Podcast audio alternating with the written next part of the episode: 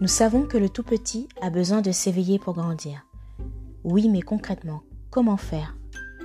Bonjour, je m'appelle Vanessa, je suis éducatrice de jeunes enfants. Ma spécialité? L'éveil de l'enfant de 0 à 6 ans. Ça tombe bien. Après avoir exercé plus de 10 ans en crèche, j'ai créé ce podcast spécialement dédié à l'éveil du tout petit. Ici, pas de place à la surstimulation, mais à l'écoute des besoins de l'enfant pour l'accompagner dans le respect de son rythme et de son développement.